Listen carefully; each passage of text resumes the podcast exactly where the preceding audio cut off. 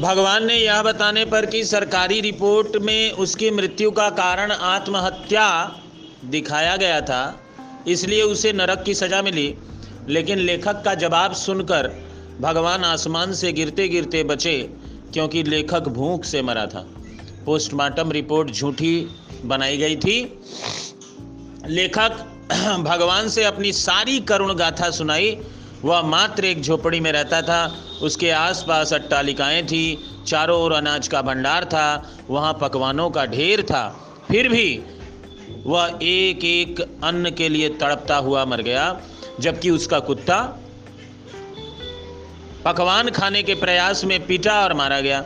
इतना ही नहीं, उसने यह भी बताया कि उसके दाह संस्कार के लिए पर्याप्त लकड़ी की भी व्यवस्था नहीं थी। इन सब के बावजूद उसने प्रतिवाद नहीं किया, क्योंकि उसके उसने प्रतिवाद करना सीखा ही नहीं था। फिर भी, हे भगवान, आपने मुझे नरक दिया और कुत्ते को स्वर्ग। लेखक की सारी कहानी सुनने के बाद भगवान ने उसके प्रति सहानुभूति नहीं दिखाई।